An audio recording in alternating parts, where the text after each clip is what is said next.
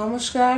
আপনাদের সকলকে স্বাগত জানাই আমাদের প্রচেষ্টা বেড টাইম ইন বেঙ্গলে আশা করা যায় আপনাদের সকলের দিন ভালো কাটছে। সন্ধে, রাত্রি যে সময়তেই শুনছেন আমাদের, আশা করা যায় ক্লান্তি নেমে এসেছে শরীরে। ভালো থাকবেন, ভালো রাখবেন সকলকে। আজকের যে গল্পটি বলতে চলেছি তার নাম হলো যদু ডাক্তারের পেশেন্ট আমরা সকলেই ডাক্তারের কাছে যেতে অভ্যস্ত, কিন্তু এই ডাক্তার একটু অন্য ধরনের ডাক্তার। কেমন? শুনলেই বুঝতে পারবেন। তাই আর দেরি না করে চলুন শুনতে শুরু করি যদু ডাক্তারের পেশেন্ট ক্যালকাটা ফিজিসার্জিক ক্লাবের সাপ্তাহিক সান্ধ্য বৈঠক বসেছে। আজ বক্তৃতা দিলেন doctor Harish Chakladar, MD, LRCP, MRCS. মৃত্যুর লক্ষণ সম্বন্ধে তিনি অনেকক্ষণ ধরে অনেক কথা বললেন। চার পাঁচ ঘণ্টা শ্বাসরোধের পরেও আবার নিঃশ্বাস পড়ে। ফাঁসির পরেও কিছুক্ষণ হৃৎস্পন্দন চলতে থাকে। দুই হাত, দুই পা কাটা গেলে এবং দেহের অর্ধেক রক্ত বেরিয়ে গেলেও মানুষ বাঁচতে পারে, ইত্যাদি। অতএব রাইগার মর্টিস না হওয়া পর্যন্ত, অর্থাৎ দ্বিজেন্দ্রলালের ভাষায় কুঁকড়ে আড়ষ্ট হয়ে না গেলে একেবারে নিশ্চিত হওয়া যায় না।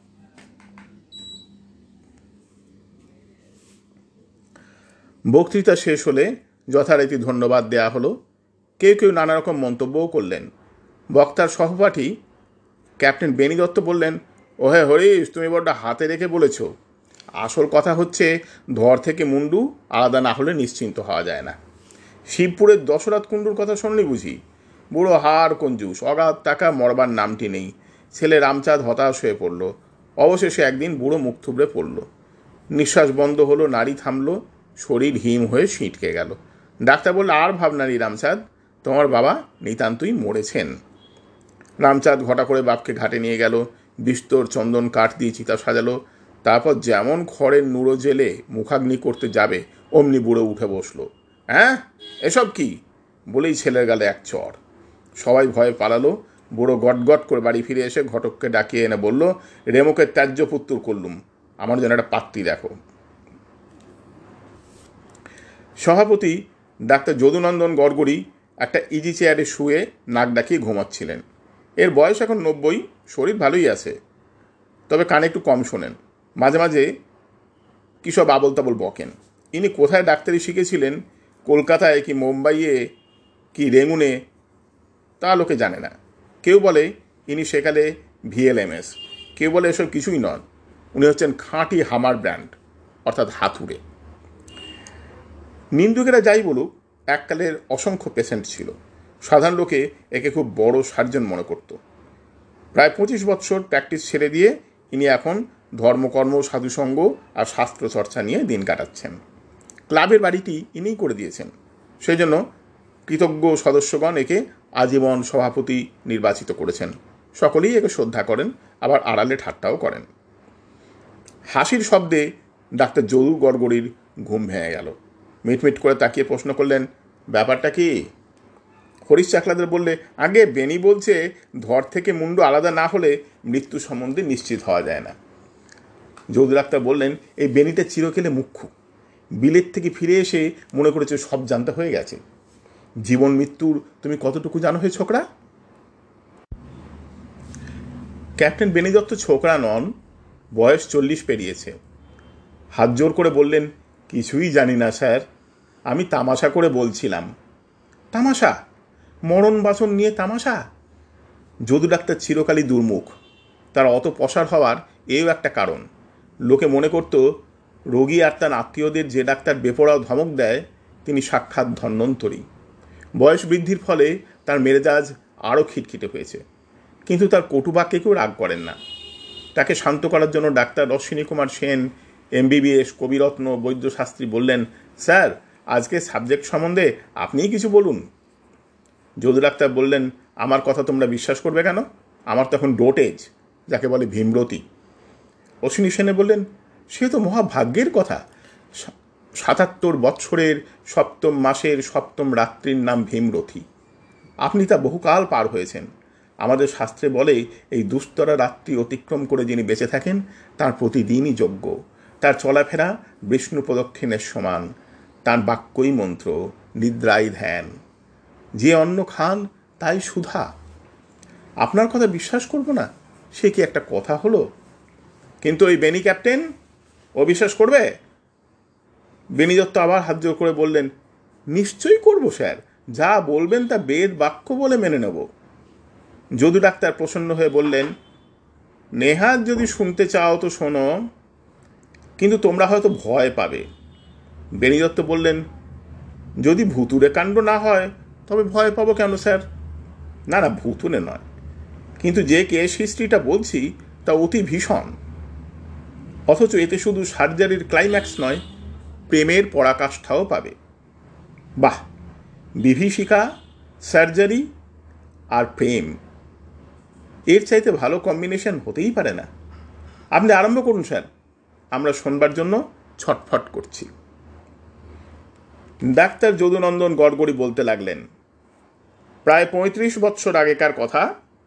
তখন তোমাদের সালফা পেনিসিলিন আর স্টেপটোক্লোরোনাটেরা কি বলে? এই সব রেয়াজ হয়নি। কারুর বাড়িতে অপারেশন হলে আয়োডোফর্মের ঘোষবায়ে পাড়া শুদ্ধ মাত হয়ে যেত। লোকে বুঝতো হ্যাঁ চিকিৎসা হচ্ছে বটে। আমি তখন কালীঘাটে বাস করতাম। আমার বাড়ির কাছে এক তান্ত্রিক সিদ্ধ পুরুষ থাকতেন, নাম বিঘোরানন্দ। তিনি কামরূপ, কামাখ্যায় আর তিব্বতে বহু বৎসর সাধনা করেছিলেন। ভক্তরা তাকে বিহোর বাবা বা শুধু বাবা ঠাকুর বলতো। বয়স ষাট পঁয়ষট্টি, লম্বা চওড়া চেহারা, ঘোর কালো রং, এক মুখ দাড়িগোফ দেখলেই ভক্তিতে মাথা নিচু হয়ে আসে। আমি তার কার্বাঙ্কল অপারেশন করেছিলাম। একটু চাঙ্গা হওয়ার পর এক গোছা নোট আমার হাতে দেওয়ার চেষ্টা করলেন। হাত টেনে নিয়ে আমি বললাম, করেন কি? আপনার কাছ থেকে আমি ফি নিতে পারি? বিহরবাবা একটু হেসে বললেন, তুমি না নিলেও টাকা তোমার হয়ে গেছে। কথাটার মানে তখন বুঝতে পারিনি। তাকে নমস্কার করে বিদায় নিলুম। বাড়ি ফিরে এসে পকেটে হাত দিয়ে দেখি একটা ভূর্যপত্রের মোড়কে দশটা গিনি রয়েছে। বুঝলুম বিঘট বাবার দান তার অলৌকিক শক্তিতে আমার পকেটে চলে এসছে। তারপর থেকে মাঝে মাঝে তার কাছে যেতুম, নানা রকম আশ্চর্য তত্ত্বকথা শুনতুম। বছর খানিক পরে তিনি কালীঘাট থেকে চলে গেলেন। তার একজন বড়লোক ভক্ত ত্রিবেণীর কাছে গঙ্গার ধারে একটি আশ্রম বানিয়ে দিয়েছিলেন। সেখানেই গিয়ে রইলেন। একাই থাকতেন, তবে ভক্তরা মাঝে মাঝে তাকে দেখতে যেত। তারপর দু বছর পর অনেকদিন আমার সঙ্গে তার দেখা হয়নি, খবরও কিছু পাইনি। একদিন বেলা বারোটায় আমি ফিরে এসেছি। একটা হার্নিয়া, দুটো অ্যাপেন্ডিক্স, তিনটে টিউমার, চারটে টনসিল আর গোটা খাতে হাইড্রোসিল অপারেশন করে অত্যন্ত ক্লান্ত বোধ করছি। নাও খাওয়ার পর স্ত্রীকে বললুম, আমি বিকেল চারটে পর্যন্ত ঘুমোবো। খবরদার, কেউ যেন না ডাকে। কিন্তু ঘুমোবার জো কি? ঘন্টাখানেক পরেই ঠেলা দিয়ে টি গিন্নি বললেন, ওগো, শুনছো? জরুরি তার এসেছে। বললাম ছেড়ে ফেলে দাও। গিন্নি বললেন, এই যে বিঘট বাবার তার? অগত্যা টেলিগ্রামটা পড়তেই হলো। লিখছেন, এখনই চলে এসো, মোস্ট আর্জেন্ট কেস। তখনই মোটরে রওনা হলুম, ব্যাগটা সঙ্গে নিলুম। তাতে শুধু মামুলি সরঞ্জাম ছিল, কী রকম কেস কিছুই জানা নেই, তাই বিশেষ কোনো ওষুধপত্রও নিতে পারলাম না। শীতকাল, পৌঁছতে সন্ধে হয়ে গেল। বিঘর বাবা আশ্রমটি ত্রিবেণীর কাছে কাগমারি গ্রামে গঙ্গার ধারে। খুব নির্জন স্থান। কাছাকাছি লোকালয় নেই। গাড়ি থেকে নেমে আশ্রমের আগর ঠেলে ভেতরে ঢুকতেই বিঘর বাবার সঙ্গে দেখা। পরনে লাল চেলির জোর, কপালে রক্তচন্দনের ফোঁটা, পায়ে খড়ম হুঁকো হাতে দাঁড়িয়ে দাঁড়িয়ে তামাক খাচ্ছেন। আমাকে দেখে বললেন, এসো ডাক্তার, যাক, নিশ্চিন্ত হয়ে গেল, এর কোনো ফ্যাসদ হয়নি। প্রণাম করে জিজ্ঞাসা করলাম পেশেন্ট কে? কী হয়েছে? বললেন, ঘরের ভেতর এসো সচক্ষে দেখলেই বুঝবে। ঘরটি বেশ বড়, কিন্তু আলো অতি কম। এক কোণে পিলসুজের মাথায় পিদিম জ্বলছে। তাতে কিছু স্পষ্ট দেখা যাচ্ছে না। এরপর দৃষ্টি খুললে এক নজর পড়ল ঘরের এক পাশে একটা তক্তাপোষ বোধহয় বিঘোর বাবা তাতেই শোন।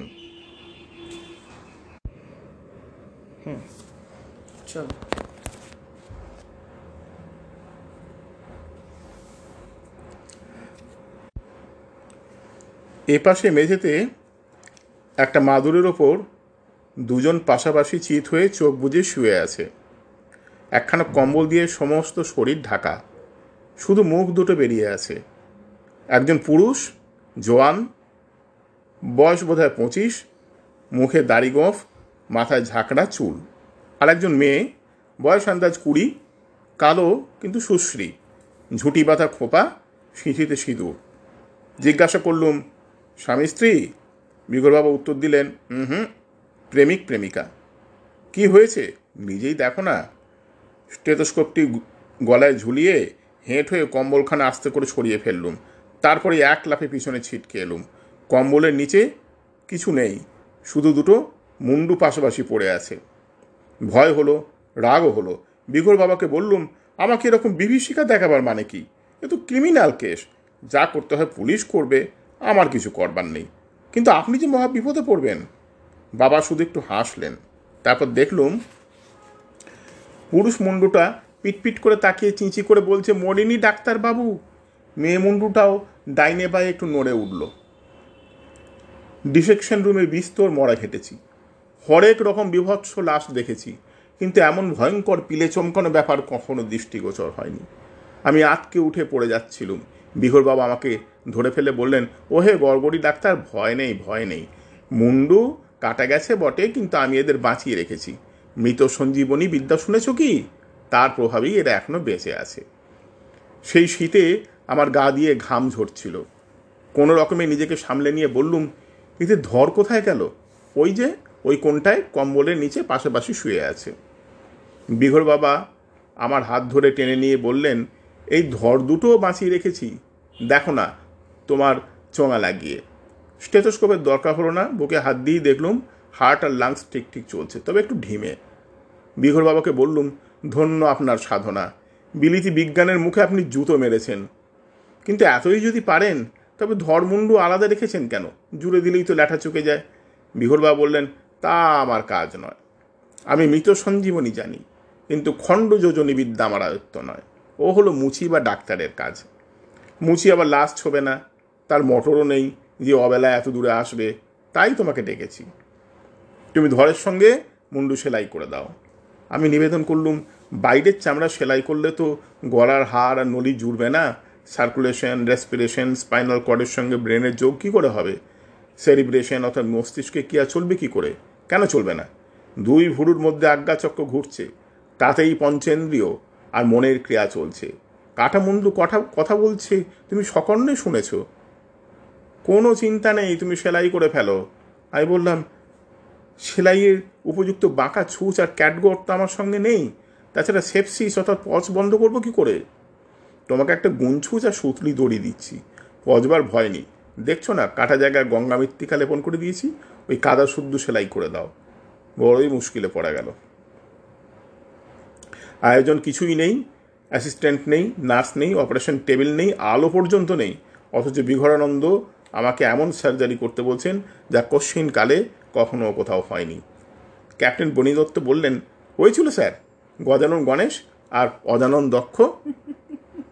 আরে, তারা হলেন দেবতা। আচ্ছা বেনি আজকাল বড় অপারেশনের আগে তোমরা নাকি হরেক রকম টেস্ট করাও? আগে হ্যাঁ blood pressure blood count, blood sugar X ray photo, cardiogram, এসব মামুলি রুটিন টেস্ট তো আছেই। তাছাড়াও non protein nitrogen, total heavy hydrogen body ফ্যাটের আয়োডিন ভ্যালু হাড়ের ইলাস্টিসিটি দাঁতের রেডিও অ্যাক্টিভিটি চামড়ার স্পেকট্রোগ্রাম এসবও দেখার দরকার। অধিকন্তু রোগী আর তার আত্মীয়দের ইন্টেলিজেন্স কোশ্চেন টেস্টটাও করালে ভালো হয়। শ্বাসলে পেশেন্ট হলে অন্তত বিশ জন স্পেশালিস্টের রিপোর্ট নেওয়া চাই। আর গরিব পেশেন্টকে বলে দিই, উঁচু দরের চিকিৎসা তোমার সাধ্য নয় বাপু, দাতব্য হোমিওপ্যাথিক খাও গিয়ে, না হয় পাঁচ চিকেন মাদুরি ধারণ করো। যদু ডাক্তার বললেন, আমাদের আমলে অত সব ছিল না। জীব আর নারী, থার্মোমিটার আর স্টেথোস্কোপ। এতেই যা করে। আর এই দুই পেশেন্টের তো চূড়ান্ত অপারেশন মুন্ডচ্ছেদের আগেই হয়ে গেছে। এখন টেস্ট করা বৃথা। যাক, তারপর যা হয়েছিল শোনো। আমাকে দ্বিধাগ্রস্ত দেখে বিহরানন্দ আমার কাঁধে হাত দিয়ে বললেন, অত মাথা ঘামিও না, ডাক্তার। শুধু সেলাই করে দাও। বাকিটুকু কুলকুণ্ডুলনি নিজেই করে নেবেন। আমি বললুম, বাবা ঠাকুর ধরের সঙ্গে মুন্ডু সেলাই করা সার্জনের কাজ নয়। থিয়েটারে বাবা মুস্তাফার কাজ। বেশ, আপনার আজ্ঞা পালন করব, কিন্তু এই দুজনের হিস্ট্রি তো বললেন না, এদের এমন দশা হলো কি করে? কি? আপনারও নিশ্চয় জানতে ইচ্ছে করছে, এদের এমন দশা হলো কি করে? আমারও করছে, কিন্তু বাবা বলছে আজকে আর বলবেন না গল্প, কালকে বলবেন।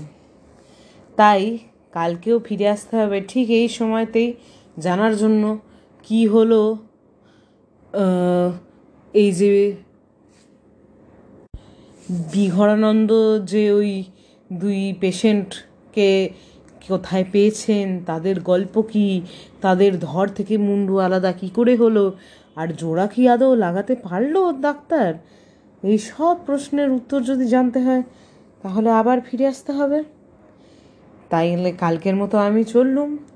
আবার ফিরে আসুন, শুনতে থাকুন বেড টাইম ইন বেঙ্গল